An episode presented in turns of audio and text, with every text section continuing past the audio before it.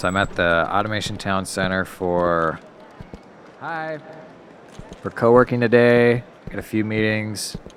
Actually, some major podcasting execs flew in from Wilmington, Nebraska. Is that? Hey, Chad. Hey, Jason. What are you? You just caught, Yeah. caught me at a bad time. What are you doing here? There's this uh, Crypto Kitties thing happening at noon, and press and refresh. You just refreshing that thing over and over again? Last 20 minutes. F5. Yep. So you came to a co-working space to catch the crypto kitties drop. This was your intro. Apparently, I am. Let me show you how to automate that. All right. I'm Jason. I'm Chad. Welcome to Automation Town, where regular people try to automate the problems we all share. So, Chad, I don't know about you, but I find myself regularly having to monitor websites, just like your CryptoKitties example. Some sort of update's going to happen on a website. I want to know as soon as it happens, or I want to pull some sort of info off of that page when it changes. Is this something that you've encountered in the wild?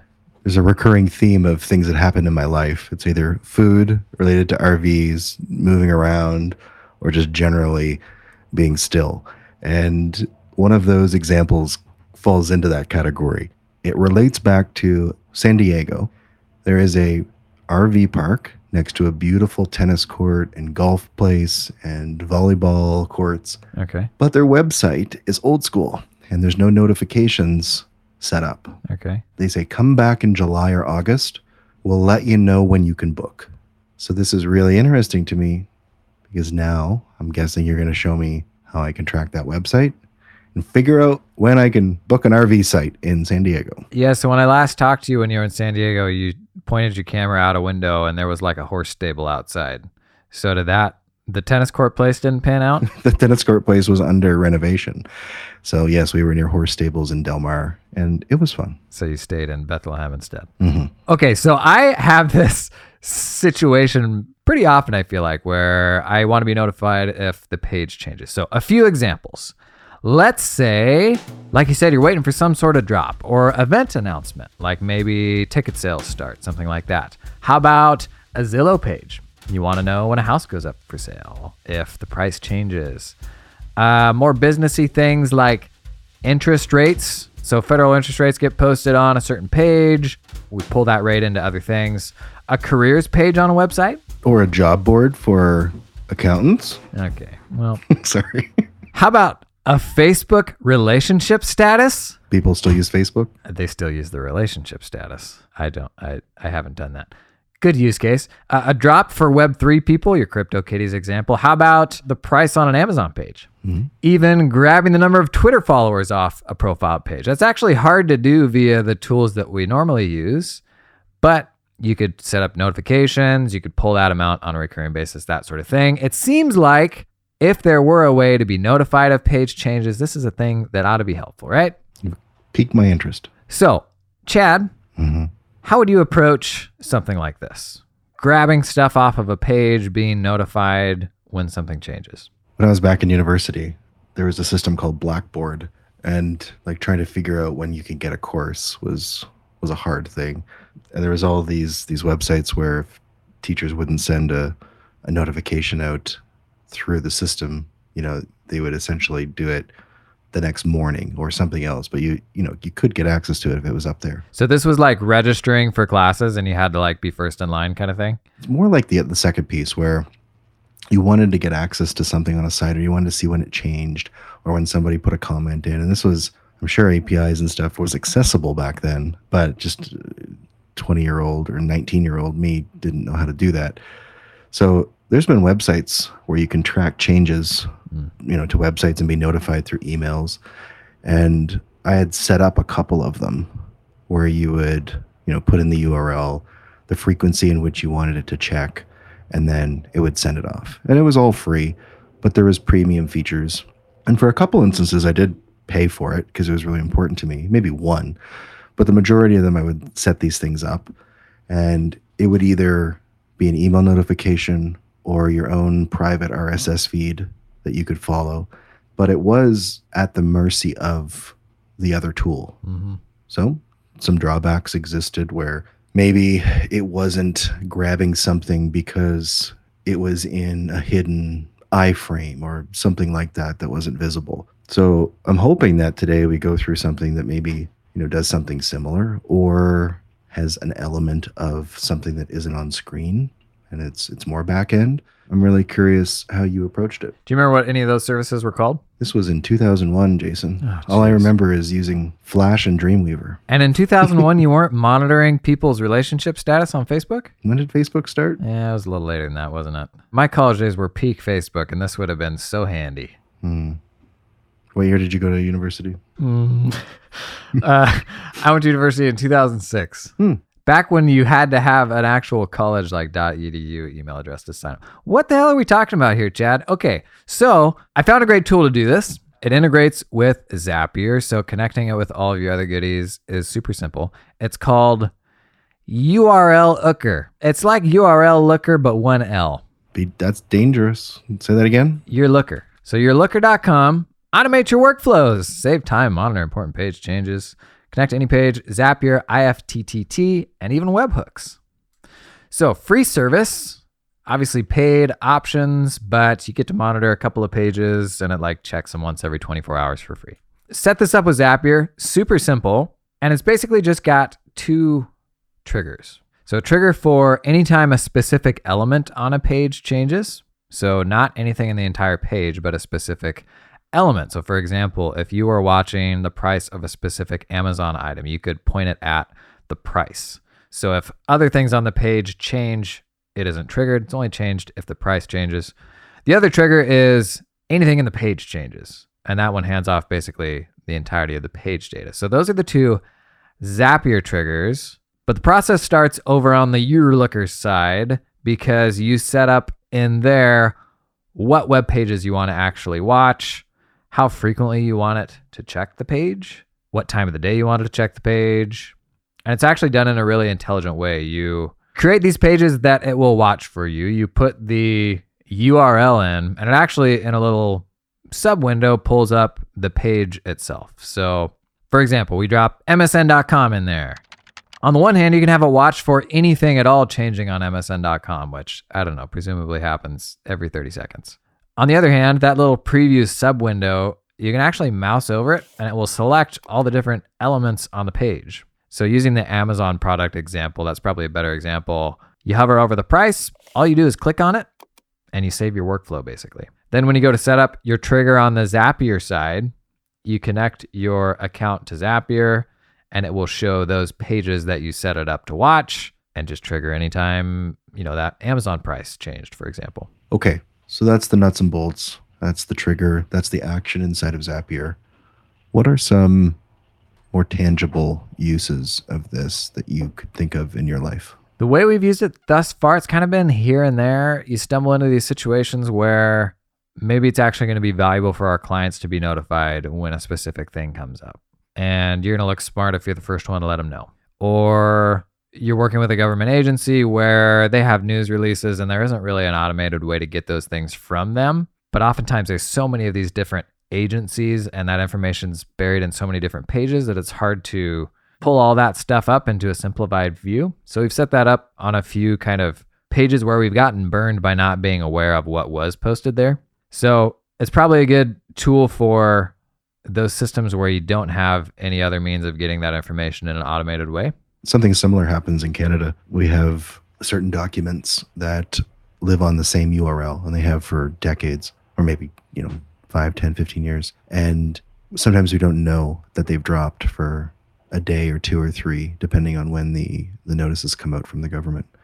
So I could see us putting something like this on that and having it set up to, you know, the company Slack channel to let them know when something's changed. It's not a bad idea. Do you do any spying on other companies? When I started thinking about like marketing and things, obviously f- haven't done a great job of that. I bought a subscription to. It's so bad I don't even remember the name of the company. SEM Rush, was like two hundred bucks a month, and never really used it. But I think the first thing I did was just put in a whole bunch of companies that you know were similar to us, and kind of see what they were ranking for. So what does SEM Rush do? A whole bunch of SEO stuff for your website, so you can see Okay. keywords and stuff like that. Yeah, I think we're pretty regularly poking around the websites of other people that do things similar to what we do, especially regionally. So everything from just the site itself updates to pricing updates to updates to their team. What we do is pretty geographic and it's a small world and we know a lot of the people that are moving around. And this is something that right now I may poke around those sites once a quarter. But with something like this, you could point that to five websites and get notifications anytime those things changed. It's like your own custom poker. Yes, custom poker. My wife tells me I'm not funny at all, and I agree with her. This isn't the place for this conversation. no, no, definitely not. While you were talking about urlooker.com, I searched to see if there was any competitors and what their use cases were. So this is definitely not my ideas, kind of taking it off their websites. But if you were to take a couple use cases, if you're big into an international audience, uh, there are some of these features that can monitor web pages in every country and let you know if there's any country specific issues. Hmm. That seems pretty plausible if you're a big company. Yeah, so monitoring changes to the page on the different regional versions of the page. I think it's like a, it's a on or off thing. You know, is the page still up? Is it not up in certain countries? If so, why? It could be a monitoring piece. Another one that I liked was they said you can collect history and changes on a website for up to 12 months on one of their paid plans.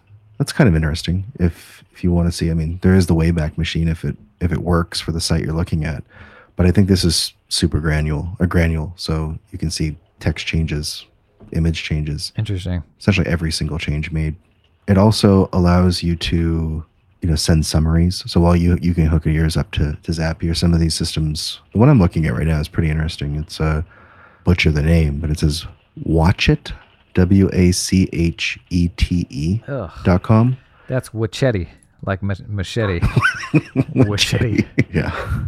Yeah, there's lots of options here. The one I like too, it says create an RSS feed from the content and watching the changes and statuses from any web page. Sure. It also integrates with Zapier and it has its own REST API interface. You can do whatever you want with it. Interesting. I don't know about you. There's a few companies who I pay especially close attention to their release notes, like product updates, that sort of thing. Mm. I rarely able to find like an RSS feed or a way to capture that stuff automatically. This could potentially be a way to aggregate some of those updates too, if there isn't a more automated means to get them. Yeah, I think so. I don't know. I just I don't find myself wanting to see the changes in a website anymore very much. I don't know if it's just the type of work we do or, or what we go through on a day to day basis, but I definitely did a, lot more in the, the early 2000s when I think you know notifications and ways to keep up on stuff, whether it's Twitter or the emails that you're signed up for now than versus the ones you were signed up for 15, 20 years ago. just seems like information is all over the place and um, yeah there's definitely other ways to to get information but this is between this and that one there's definitely some some tech now In the hierarchy of what's the best way to get this information, this is one of those like you don't have any other way to get it sort of solutions, right? You don't have an RSS feed, Mhm. you don't have an API integration, something like that. This is your fallback for those unconnected systems. Yeah.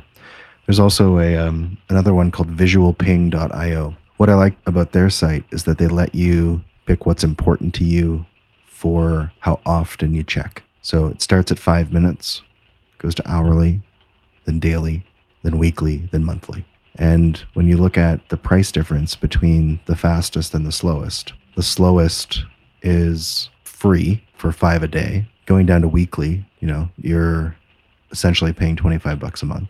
You go right down to you know i want to check this thing every five minutes you're at a minimum of $70 us a month and you can check one site every five minutes So what are the what are kind of the levers of like usage with these different tools? So I've got the URL looker pricing page here up. At the free tier, you're checking two pages once a day. At the $4 per month tier, you're tracking 10 pages with four checks per day. So what is that? Every 6 hours, 10 bucks, 25 pages every hour. 25 bucks, 100 pages. 48 checks a day, so every 30 minutes. So, in the use case of CryptoKitties, Hmm. are any of these services going to be fast enough? I feel like you're going to miss the drop. Even at five minutes, you're going to miss the drop, right? you're going to miss it yeah you've got to have something api bound or some really, really technical screen scraping stuff that's checking every hundredth of a millisecond. It's kind of like those fast trading bots. Outside of the scope of this discussion, for sure. Yeah. So, Chad, did we solve the problem that we started with here today? Oh, no, we didn't. But we got to learn about Washeti, Shitty. visualping.io, You're looker. your looker. Okay, go get those crypto kitties. That episode's gonna be like maybe even 20 minutes, huh? if that. this will be one of those episodes where we we drop it alongside of another one. I almost feel bad drop, dropping in 18 minutes. Oh, I can't wait for the new episode of Automation Town. Oh my- okay. Maybe there's a way to tag some sort of bonus onto the end there. What if we sidebar on uh, screen scrapers? Yeah, let's do it. So screen scraping, basically some sort of system that pulls data off of a website in an automated way. This could be with a Chrome extension and it like gives you that data live and you click the Chrome extension and it pulls that stuff off. Mhm.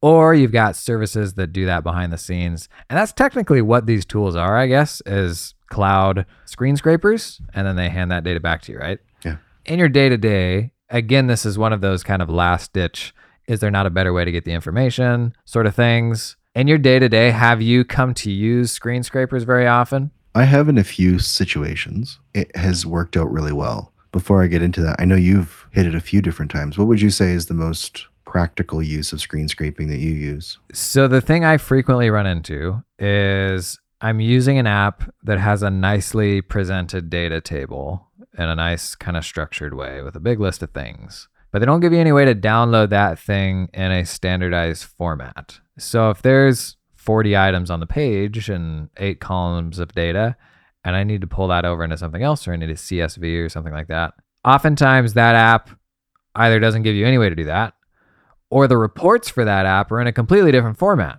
than what you see on your screen. And so if there are circumstances where you're like, I just want the thing that I'm looking at on the screen in a structured format that I can use elsewhere, I think that's a great use case for screen scraping.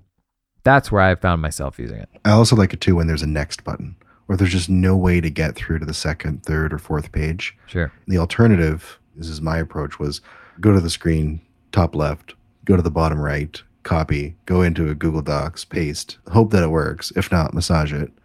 And you do it eight times because there's eight pages. But you're right, with some pretty free screen scraping tools, you can set that up in probably less than a minute or two.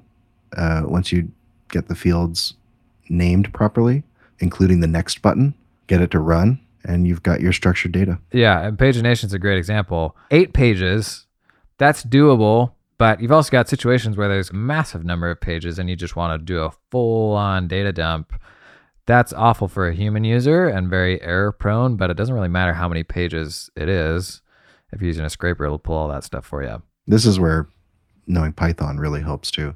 I think Python's getting a lot of love over the last few years from people who are just fed up with things not working really well and they just want to build it themselves.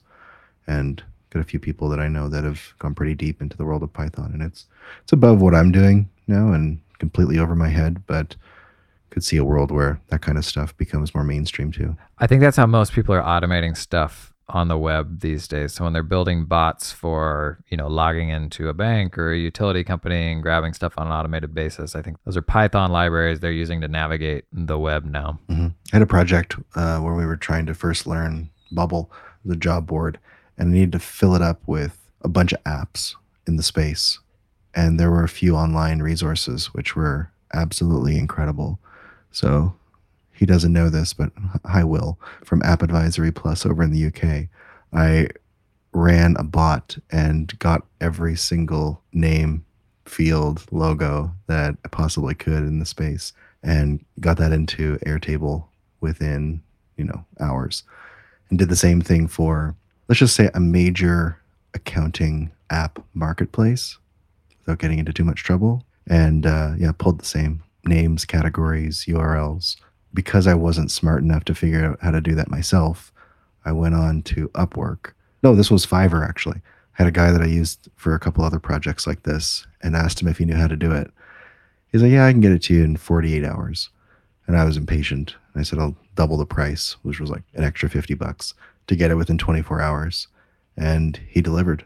and got both of them that quickly. So if you're not into like figuring out how to do it yourself, there's always somebody on Fiverr or Upwork willing to help. Yeah. Do you have any specific tools you've used for scraping that you would recommend or any go-tos for probably not for the Python crowd, but for the people that just want to have a click around? I've tried a few of them, but to be honest, I get stuck. And I think I get stuck because I hope that it works right off the bat. And when I get frustrated after 10 or 15 minutes, I tend to want to go get help from somebody uh, instead of spending an hour or two doing it. Yeah. So, um, yeah, I've used a bunch, but not necessarily in love with any.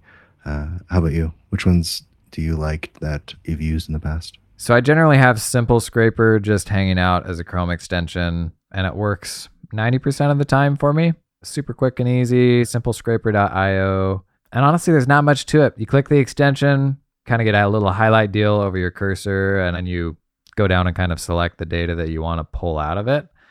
There isn't really that much more to it. There are more fancy scrapers like Hexomatic is an example, hexomatic.com, that are getting more toward what I think you would call a crawler, where it will navigate several pages for you, like navigating logins, that sort of thing, and handle grabbing data behind authentication and maybe even taking data out of one thing and putting it in another place. But those tools are getting more and more accessible too, where if there's recurring things that you find yourself having to hop in and just look at or grab a number from, that sort of thing, these tools can, for a non technical user, for the type of person that doesn't know Python, how to code, they can visually set that up just by setting up that workflow with drag and drop and just clicking around the browser. The ones I've tried, um, the darling no codes of like Scraping Bee, they're in there. You've got Parse Hub, Data Miner came to, came to, and I got an email today from one that charges a thousand dollars a month for a fully guaranteed data set for anything that you want. What? And that was kind of cool. That was kind of cool to get. So they'll they'll build it for you, they'll maintain it, Oh, wow. they will make changes. And let me go grab the name of it for a second. So they'll keep that data set in sync with the page. That's the that's the value offering there. The name of that tool is called Bright Data. And How is it spelled not like the word bright? it is Bright Data. It is? for the first time a name that actually sounds like it is. Holy jeez. Yeah, so they're they're trying to be the world's first web data platform from a scraping perspective. Hmm. And they'll work in all the languages and send it in all the languages and work with big ERP systems. So if you look on their site, it's a brightdata.com. And under data collection, there's a data collector package. And full service is thousand bucks a month. Or you can do a fifteen hundred dollar one time project, which seems realistic and affordable if it's a huge project.